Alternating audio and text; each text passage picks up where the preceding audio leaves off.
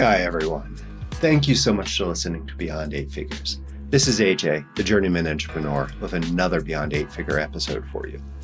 On the show, we talk with top entrepreneurs about the realities of building an eight figure business, what success really means to them, and hear from them about some of their winning strategies and tactics. Tune in to each episode to learn how to grow your business beyond 10 million and, more importantly, create your own personal legacy.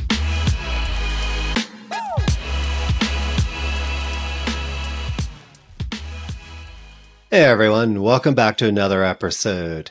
We're going to do another deep dive into thinking about franchises as part of your entrepreneurial journey. Today I have Brian Beers, who is the president of Prenlyn Automotive Group, but even cooler, I think, is he's also the host of Business with Beers. That's a wonderful name and talks about how to look at franchises, what franchises are really interesting and how to go about joining, acquiring. So Brian, thank you so much for coming on the show today. Yeah, well, thanks for having me. I'm excited. I've been following you on Twitter and I've been following you for quite a while through the SMB Twitter space. And you really share some great stuff on Twitter for how to think about franchises. You were telling me a little bit about your journey into franchises. Would you just kind of share with the audience a little bit about like how you came into franchises? Yeah, sure. So my family's been in the franchising business now for 45 plus years. My dad started in the 70s with one uh, Midas automotive repair back then. It was Midas Muffler shop, and he got in it because his uncle or cousin or, or, someone in that side of the family was a franchisee up in Boston in, the, in like the 60s. And so it goes all the way back. So he was 22 years old looking for something to do. You know, my granddad started this one location in, in the Philadelphia market and, you know, kind of learned the business. And over the years, you know, my uncle then grew it from one location to six, maybe seven, eight at one point. They bought and sold them and ran it all, you know, all the day to day and kind of did everything themselves and had a ton of success over the years. And I graduated college in 2010 and I was kind of looking, you know, what am I going to do next? And at that point, 08, 09 had been rough. They were looking to get out of the business, to, to sell it you know, they owned a couple of the properties, but just wasn't, they just weren't, you know, just weren't into it then. And so I come in and I breathe a bunch of new life into the business and learn it and start traveling around the country and trying to learn from other franchisees and taking these ideas and implementing them. And we start to, to grow the sales. They start to improve like the culture and just start to like re-energize the entire business. So I did that for like six years, right? Sometimes we think things happen quick, but sometimes it it's it's not like that, right? So then I I wanted to make more money, right? I'm like gonna I've built this thing up. I want to, but the only way I can make more is really if we owned more stores that I had ownership in, right? Greater ownership in. My brother had joined at this point, so me and him then kind of went out and got a loan and, and bought two locations, and we ran it all as one company, but you know equity ownership was different. And then you know we took the money we made on those two and we compounded it. We bought another location in 2017. 2018, we opened one from scratch and we, we bought another one. 2019, we bought another one. 2020, we kind of take a break, obviously. 2021 comes around and we had struck a deal to buy seven locations in a single shot from a guy who's just like my dad, in it forever, looking to get out. Those are New Jersey. And so overnight, we went from 12 locations to 19 and then in a whole new market. And then once we're in a market, all these other opportunities came up of these small ones and two locations that we acquired that we wouldn't have looked at if we didn't have a footing there. And then this past June, or, or I guess it's a year ago now, we acquired another group of five that were similar to my dad, older, wanting to get out. We've opened up a couple and bought a couple along the way. So as of today, we have 32 locations. We'll do about 40 million this year in revenue, probably more. Uh, we got a couple others in the pipeline and growing sales somewhat rapidly anyhow, that's kind of the story of, of how I got into it. Along the way, we did open up other franchises. So like non, you know, these have all been Midas. Yeah. Along the way, there was two other brands in completely different industries that we started, opened up, and sold. And so not nearly as successful as Midas, but I we do have experience in other brands as well in terms of like what to look for. And some of those we failed in, and some of those we had success, and that knowledge pulls together. It's so funny because there's ongoing, and we're going to jump a bit, but I do want to come back and talk about where you are as an entrepreneur. But just from that like concentration of Midas, there's this ongoing talk in the acquisition entrepreneurship space about roll up, holding companies, X, Y, and Z, all the different flavors there, the whole co approach and all that. But it seems very much that like you have so niched into this Midas space. Is it because just the familiarity of the brand? Is there a secret sauce that you and your brother have developed that you believe allows you to do this quite well? You know, I mean, A, I've gone back and forth on the strategy. Do you diversify, right, with multiple revenue streams, or do you or is that actually a dilution of focus? Now your focus is diluted across multiple things. And the nice thing about franchising and why like we've been able to grow so rapidly is once you figure it out, like how to run it, like we can add another, we can add a whole new market, five new stores. Like nothing changes, right, in our lives except we make more money. We've already got the systems, we've already got the back office, we already know like the marketing plan and the st- staffing models and all the vendors and like like literally we just continue to like rinse and repeat and rinse and repeat. Like we can add new stores, we can add new markets. In the business, is pretty much the same. I mean, it becomes a little bit more obviously at the leadership level we have to build up. You know, we hired a COO who now kind of runs all the district managers. He's district manager has eight stores. You know, we have a back office that pays all the bills. So we want to add a new market. We just add a new district manager. We can have eight more stores, right? We can add 10 million in revenue, but like it doesn't really change dramatically. And I think the challenge when people say like, "Oh, I want like I'm going to have four different businesses or whatever. I'm going to be diversified," right? They have like four different leaderships, four different comp plans, four different marketing plans, macroeconomic headwinds, business planning, personalities, and like you know, so you have like all these different variables you got to like think and adjust. And for mine, like it's the same thing that we just keep doing over and over and over again. And yeah, it's kind of boring. And yes, in in theory, we have all these eggs in one basket, but we also can grow a whole lot quicker than if we were diluted between these other things. That's kind of in part what I learned when we had these other franchises that we operated too, that like none of them did as good because we were diluted and we weren't focused on. Yeah. What I love about exploring and talking with other entrepreneurs is just sort of like how they approach it, what they're seeing and their journeys into it. And it's just so fascinating. You're in a space that just a few years ago, there was a big argument over like, oh, is this really entrepreneurism? Is it not? Yet the reality is yeah, you're still trying to keep a business open. You're trying to keep growing. You're have employees. You're doing everything necessary. And this has so changed just over the past few years. And you've scaled this. So great.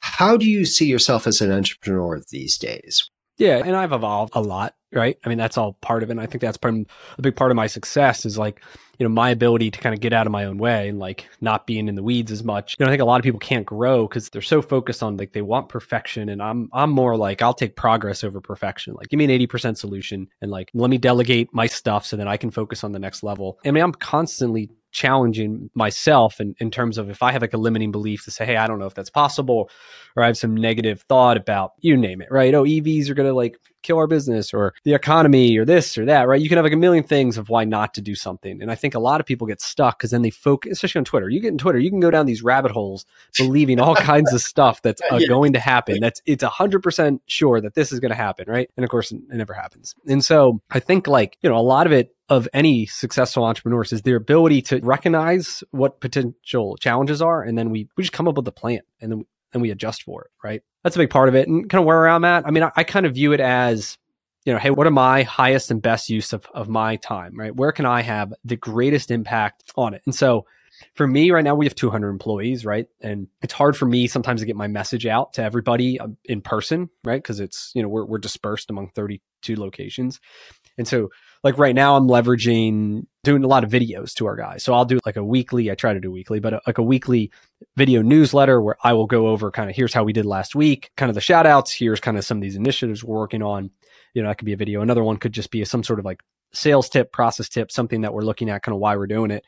And so that allows me to kind of get the message out there and, and, leverage across 200 people at once to get an idea on why we're moving something. So I'm working in that direction. I'm a big believer that the bigger that my world gets, the more opportunities that we create for the people that are live within our world. Right. So if I can continue to make our world bigger, I can bring in higher level people. We can elevate other people and provide a lot of opportunities. So that's my goal is making my world bigger in whatever directions. And in a lot of it's Midas, some of it's growing outside of Midas. Obviously, we haven't talked about the podcast and franchise, helping people get yeah. franchises and all that stuff. But like my world's growing in that direction too. And so a lot of it is around those kind of bigger macro things is what I focus on. Well, okay, let's kind of talk here. You and your brother building a very successful roll up within the franchise. And that's a whole fascinating concept. But let's kind of move first to the podcast. Which was first, the podcast or the helping other people look yeah, at? the podcast. I've been doing the podcast. I've got 100 I don't know, 60 episodes now. I've been doing it for over yeah. two years. And so, yeah, that's been a lot of fun. Just get out there. You know, I'm super nervous. The first episode was a whole lot worse than the 150th or whatever. But along the way, I've interviewed I don't know, Cameron Herold. I've interviewed Steve Sims. I've interviewed Mike Michalowicz, some like, you know, authors that I love their books. And so it's been really good excuse to sit down with somebody and talk to them for a half hour, 45 minutes, and you, you learn these ideas. And, you know, then it lives on kind of forever, right? To be honest, I don't even leverage mine as much as I could but I enjoy it. And over time, it has evolved. It used to be kind of general business and real estate and investing, and I talk about all these different stuff, whatever I found interesting. You know, now it's kind of evolved to, to I really focus in on on franchising. I interview franchisors, I interview franchisees. I do interview some guys who are kind of in the investment space, and so I do interview them. All right, once we make money, you know, what how do we put it to use in other facets? So that's how it's evolved now. But yeah, it's been great. It's been fun. I have a really good team of two Filipino girls who help me with, you know, all the production side of it. So my personal time invested is only the interview. That's good. I have a team that actually they were my original freelancers that they've formed up their own company make the cut so here a quick call out to my team but the same thing they take care of everything and that does make it so much easier but i'm very jealous because I still get nervous. You know, I'm 150 also in too. And it's sort of like every time it's the butterflies right before. It's like, I don't know why, but it's still like, okay, there's my stomach. It's going to fall to the ground. All right, take a deep breath, get into the conversation. Okay. So you started this to kind of explore and I've listened to a few and I do like a lot of the concepts you've been playing with. And it is as someone who's had businesses before and is looking to acquire or go back or just figure out how to look at assets out there. I love that approach you have. And the franchise space is very interesting because I think there's more knowledge out there. I always felt like in the past, it was very much being sold to. And that was the only way to really understand the franchise opportunities. But where did this concept of helping people evaluate and look at opportunities in the franchise space come from, from this effort? Yeah, I mean, so a lot of it was so I got on Twitter. So I podcasted about two years ago, about last May. I got on Twitter, and it's funny. I was years ago. I joined in 08. so like Twitter was founded like 06 or something, right? Like I was like a pretty early adopter. I was really into like computers and development and software, and so of course that was like you know back in the day. And so then I like I used it for a couple years. I didn't really do much with it. And then last May, I was like, all right, well, I got the podcast. Might as well like get on Twitter. And, you know, I started with 200 followers and today I've got 15,000. But along that way, you know, I was posting about what we're doing and our kind of our journey of scaling. And, and a lot of people were reaching out to me wanting to know what should I look for in a franchise? Or how do I evaluate it? Or, hey, what do you think of X, Y, and Z one? And so, you know, as I shared, I had all these people coming to me. And so now then it's like, all right, well, you know, what's a solution I could provide to, to help people? And so, you know, kind of has evolved, right? We have a couple of iterations. And, you know, one thing I'm really good at is trying new things. Like I'm, I'm not afraid in my business or in anything to give something a shot, see if it works. And if it doesn't, you know, we learn something, we, we move on. And so I've had a couple of variations now. What it looks like is I become a, you know, franchise consultant or broker or whatever you want to call, which is like an already established form, right? So I joined the network. There's like 700 brands in the, the, network that I'm part of. And how it works is like someone comes to comes to me, or you know, now I have, a, I have, a, I have a team that I work with, and we're able to kind of interview that person, get their goals, their skills, their budget, their location, like all these different factors, and then go back to our like database and say, all right, well, what's a brand that matches all these things that they told us? And of the 700, there's probably like 50 or so that I actually like, you know, I like. And of the 50 I like, there's probably about 15 or so that I really like, right? I've interviewed the, the, them on my podcast. I've like gone through all their FDDs. I've like talked to other franchisees, right? Like I've trying to take a deeper dive approach to say, hey, if I'm going to like recommend this to somebody, do I believe in it? Do I personally believe in it? And so that's kind of what I'm doing now. And then it's kind of this win-win because, you know, it doesn't cost the candidate anything to work with us because we get paid a referral fee by the franchisor. And so, and all that, and even if they don't work with like a broker or somebody who talked to online or whatever, still pay the same fees. Like they're all part of the FDD. They're all set in stone. Like no franchise negotiates like royalties or the franchise fees. They never do it. So anyhow, started doing this, offering the service, you know, totally free to people, and you know, we get paid kind of on the on the back end. And so I've had a ton of success with it so far. I've been doing it for a couple months now, and since I'm like an experienced person, like I know what questions to ask and I know what advice to give, and I go about it a whole different approach than what everybody else in the industry does because I actually have experience doing it. Well, so what would be that different approach? Let's say someone in previous business owner comes to you. They've had some success probably in a bootstrap form.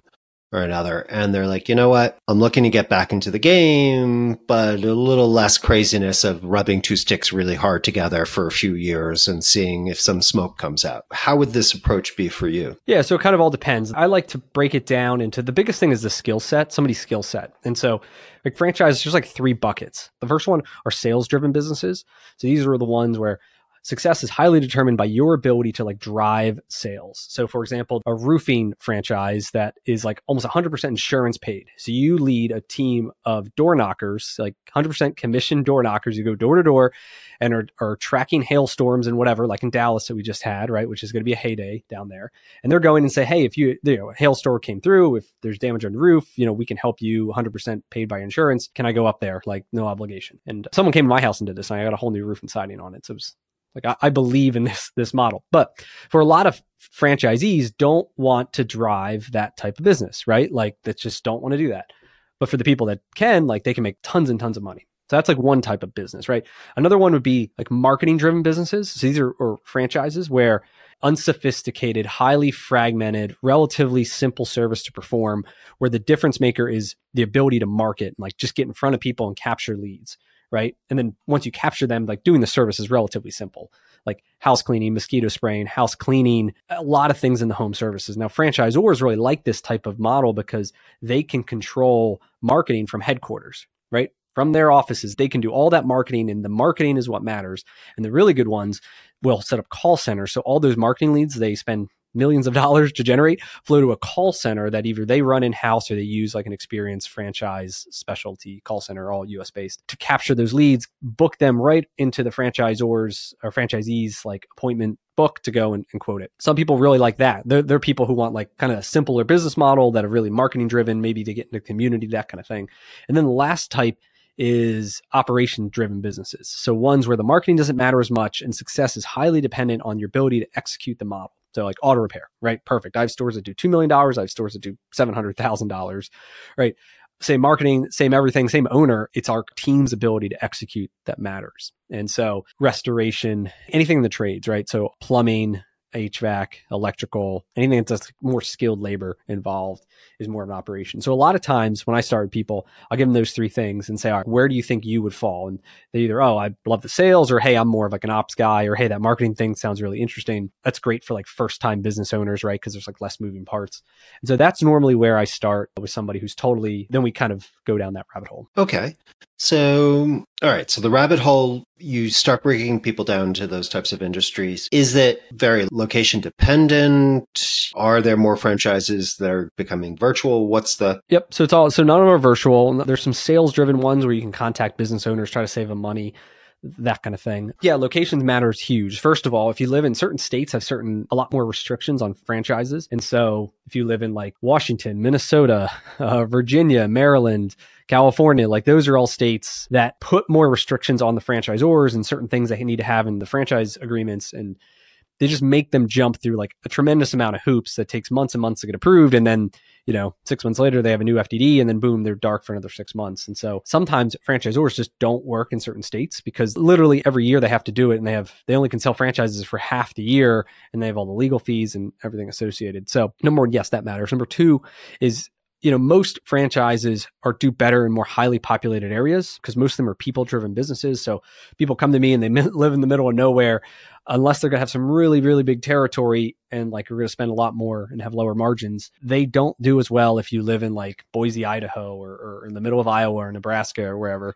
So generally, major metros do better. Some of them are like if you have an outdoor based business. So like there's a power washing company I really like. You know, if it's below freezing, you can't really do any work, right? Same for there's like a paving company, same thing. And so some of those they have shorter seasons. Right. So they still can work in cold climates, but it's going to be more of a seasonal business than if you're in Florida or Texas or wherever you can, you can do it year round. So some of those businesses you either have three months, four months off in the year, or, you know, they, they have a second business that could be Christmas lights or you know something else that counters kind of the, the summer flow. So yeah location matters significantly. Yeah so some people like that like mosquitoes same thing like it's a business it's a six months a year. You know the pitch of it is well you get to work six months a year and make 12 months of income right is kind of their pitch or for first time business owners like there's a lot less moving parts. You have this season than the other half of the year. Some people travel some people have a have a winter snow plowing, whatever. But yeah, it's it's a decision. It's a lifestyle decision that that people make, and that's like that's the beauty of franchising is like you can find something that fits like your goals and like me want to charge 24 7 is a different goal than someone who's maybe like at the second or third kind of career who's kind of looking for something that's you know has a lot of flexibility and that they can travel and they can like do this six months a year and then they go to florida for six months of the year right like the beauty of it is there is something for everyone and what is attractive to me may be completely different than what is attractive to you and i think that's like one of our approaches to really take this is it's really interview and figure out what does success look like to you in terms of your goals and, and how you want to spend your time. And they're different than me. So, well, one of the things I've seen just in trying to research around it, a lot of people have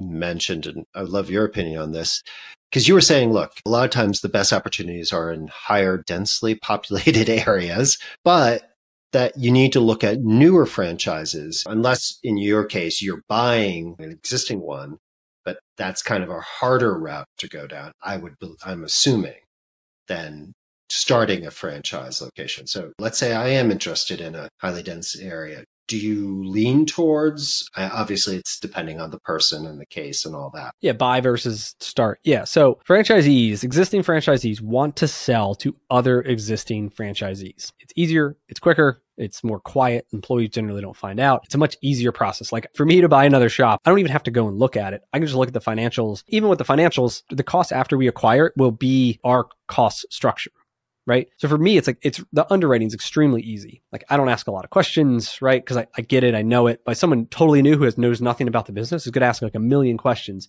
and nitpick every little thing, right? Because they don't know. They don't know what's good and what's not. And so in general, franchisees want to sell to other franchisees. So if you're new and you want to get in, there's two routes. One is you try to find one of these either by cold calling or door knocking because they're probably not going to be listed on biz BizBuySell. If it's on BizBuySell, a bunch of other people, existing franchisees, have already overpassed it for whatever reason, right? It could just be, you know, there, there's like a million reasons they could do it. They want too much money. Maybe they're surrounded by a bunch of older franchisees that also want to get out, which maybe could create a good opportunity. Or it's just, it's a bad brand, right? There's a ton of things. But once you're in, then it's like, that's how we've grown, right? Once you're once you're in, you only need one part of the club. You can build relationships, you can grow. In terms of looking at new franchises, there's two factors. If you live in a major city, like if you live in Austin, Nashville, like these really hot markets that are growing, every franchise is sold out. To start one, like you're not going to buy one. You're not going to buy an established one. We're going to be really hard. Possible, just really hard and could, could take years to find it, right? So it depends on what your timeline is. The recommendation is that you kind of have to go like newer and newer and newer to find one that has availability in Austin or Nashville or whatever city if it's a fast growing one. It's funny because I've started going down the route in that whole case of health and wellness. Yep. Who's the bullet coffee guy? And then there's the one that looks like the SEC variation of it because oh, it's yeah. like Tim Tebow and yeah. like, yeah, there's like tons of stuff like even in health and wellness, like that medium health could go like home health, right? Which is like a whole thing. There's a couple food concepts that focus on like juice and avocado toast and like acai bowls and like there's a food component. And then there's like the IV drips and the like really, really alternative kind of fringe stuff. You know, there's a new one that just launched called I forget, Game Day Men's Health, I think is what it's called. But it's like testosterone testing and treatments and like things that are traditionally been online or kind of these sterile places. They're trying to make it more like a sports clip type of model, or things like that, right? So there's all these different ones depending on how you want to attack the industry. And those vary too based on cost and budgets and goals and, and all that stuff. Well, that does bring an interesting question. Some of these feel like while they're very cool, they're going to be fads. Yep. If you're looking at something is there value in a fad franchise or those things you just push away, you stay away from? I mean, me personally, I don't talk about it. No, no, but me, like when I talk to people, I personally stay away. I don't work with any of the, I don't recommend any of the like super fringe stuff, the drips and the stuff. Like, I don't know much about it personally. I think there's a ton of competitors in the space. We don't know if any of them going to last. The build outs are huge, you know, 500 grand, like huge build outs. I mean, there's some people that, that like that. They want to take the risks. You know, you know, the fads I like are like plumbing, drain cleaning, like essential, essential things that aren't going anywhere. I think yeah. food, people are always going to eat. I think there's some really good niches there that have to do with health food trends. But personally, like that's, I guess, something part of like working with my team is like, those are what I take into consideration too. Like, is this thing going to be around? What's like kind of the risk tolerance and thing we talk you talk to people through. Same with fitness. Like fitness, I think there's a lot of fads in fitness. Anything that's just an activity, it's like rowing, boxing, like anything like that's just I don't know. Those are feel like fads versus something that's Orange Theory is successful, right? Because you're riding a bike or there's strength training ones, right? People have always lifted weights. That's not going anywhere. Things like that I like versus ones that I feel are you know real trendy. Okay. So earlier you were talking about like the different types of ways to think about it. Let's say someone has an existing business but they're looking to add to their portfolio diversify a bit in this. But like is a franchise a potentially good thing to add to your portfolio? So a lot of people push this semi-absentee concept where you can buy a franchise and it's like you work 10 to 20 hours a week and blah blah blah and like i haven't figured that out yet. And so I think it's kind of like someone's got to do the work right? No matter what, someone's got to do the work. So if you want to be more of like an investor and you don't want to put in the work yourself, you need an operating partner and somebody who ideally you've known for a while. Maybe they, you did some other business thing with them and like they're going to be the sweat equity and maybe you'll be the financial and the strategic and like that side of it. I think that relationship is the best format versus the horror stories I hear. These people, you know, they buy into this thing. They think it's going to be five hours a week because that's what they were sold. They think they can go hire a manager for like forty or fifty thousand dollars who's going to like run this entire business for them and that they're just going to sit back and like get a check on the 15th every month. It's not real estate. Like buying a franchise is not like like a rental property or like a syndication or, or anything else you can invest in. It's a business and every business takes work to grow. I think that's one of the things in franchising that's sold it's like way oversold is the ease of doing it. And I have trouble like when people that like that's their goal, I have trouble seeing that succeed without the operating partner that you're just going to hire some person off Indeed and they're, and they're just going to like run this business for you. Like, not going to happen. Not from day one. Like, the better approach is like you're in the business, right? You're learning it, you're hiring people, you're training, you're seeing who are the people who are your rising stars, right? You elevate them, you give them more responsibility, you take things off your plate and give to them. And then you start to build it, right? And, and layer by layer. And like over a course of time, you create a self managing team, right? Where this team then you've built, you've trained, you trusted, and then they're able to kind of run a lot of the day to day stuff for you. And then you can spend your time and your money on things that whatever you want to do, which might be growing the business. Like you may love it and want to do more of it. Or, you know, you might want to start a podcast, you may want to travel, or you may want to like golf more or whatever. And I've achieved that level, right? Like I, my phone doesn't ring at all anymore because I've we've hired people below me. Store manager goes to the district manager, district manager goes to the COO. We have like a you know this layer that you know in, in a sense like you could call me quote semi absentee, but really it's I've created this like self managing team. And so yes, totally possible in every single franchise. It's a question of how long it takes for you, your ability to, to hire the right people to get them trained, and then your level of investment. If you want to do it a lot sooner, you're going to have to budget more money, right, to, to hire better people. If you do it like we've done it bootstrapped, where we've taken all the money we've made and reinvested it back into the business, buying more stores, more stores generates more profit, more profit, we can hire better people and, and more people in order to free up time so then I can focus on higher level things, right? So totally possible, any single business from day one unless you have an operating partner, I think it's a pipe dream. Yeah. And you even said earlier, you know, just to kind of pull in that was a lot of this is the cash flow you're generating and stability and being able to work on versus in costs money. The more you can grow your business and defer, you'll have more cash flow or more ability to acquire and you know X, Y, Z that implicate the ability to. Okay, so in your experience, is the ability to do that three years, five years, eight years? What do you really feel in a good yeah someone's doing it i'd say within three years. I've seen people have a ton of success in one year but like in realistic terms i, I think three years is, is a good bet in terms of how long it takes them but it's, it's stair step too right? It's like you hand away the tasks that are kind of the lowest value to you as the business owner right? So you can focus on higher and higher level things. And like you still may be working 40 hours but now you're working on like you're not talking to customers or selling, right? You're working on kind of growth and strategy and relationships, which may not even feel like work. You may enjoy it. So I think that's really part of it too. It's like, what's your definition of that quote work and, and definition of quote hours? And like, you may have time where you, you spend to go on a walk by yourself. And like during that walk, you come up with an idea that can make you 100 grand more, 200 grand more a year, right? Like, did you just do work or were you not? You're not punching a clock. When you're the business owner, you're on 24 7. Even if you're semi absentee or like have a self managing team, you're still thinking, how do I continue to leverage? How do I continue to grow? At least I do. I can't turn it off. It's just the type of problem I'm trying to solve is what changes. Nope, I agree completely. It's like anything that looks like even an, any type of look, like, oh, yeah, incremental progress directionally correct is really a lot of ups and downs. It's a roller coaster in between to get that directional growth there. Well, you like to follow that, do the right work for the right reasons. You know, you do your foundational work, you eat well, you work out regularly, you get a lot of sleep. You're going to feel better. That seems to be very much encapsulating your type of approach, which I love in talking about business because some too often go crazy and like, oh, you can do this, or here's this miracle way, or, you know, they're trying to lie to you. I like that approach.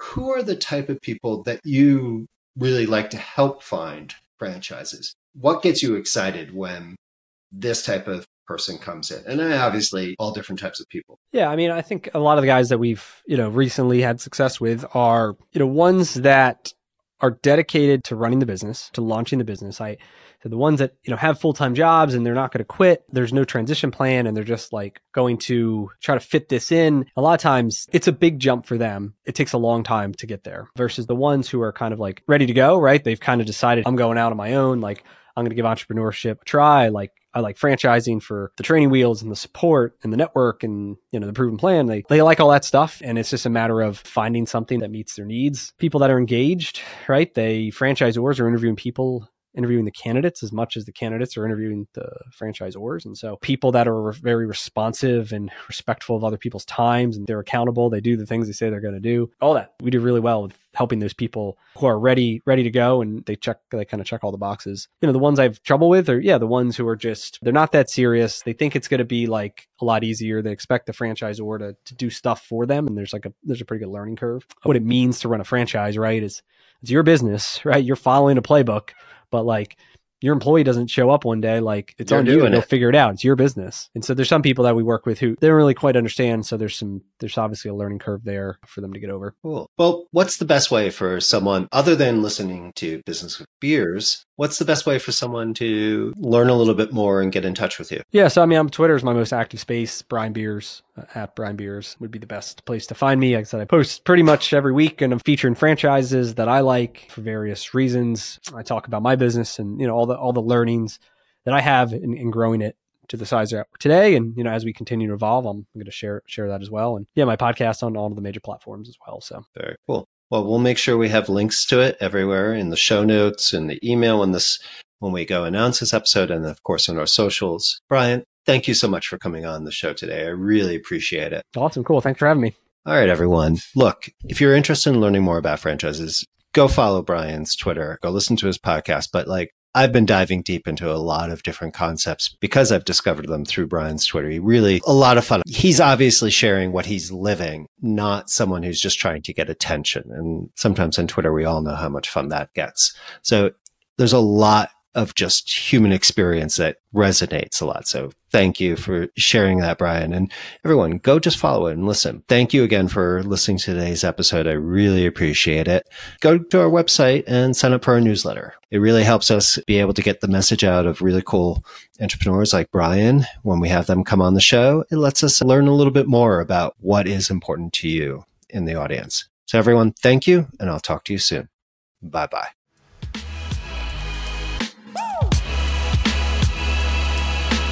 This episode of Beyond Eight Figures is over, but your journey as an entrepreneur continues. So if we can help you with anything, please just let us know. And if you like this episode, please share it with someone who might learn from it. Until next time, keep growing and find the joy in your journey. This is AJ, and I'll be talking to you soon. Bye bye.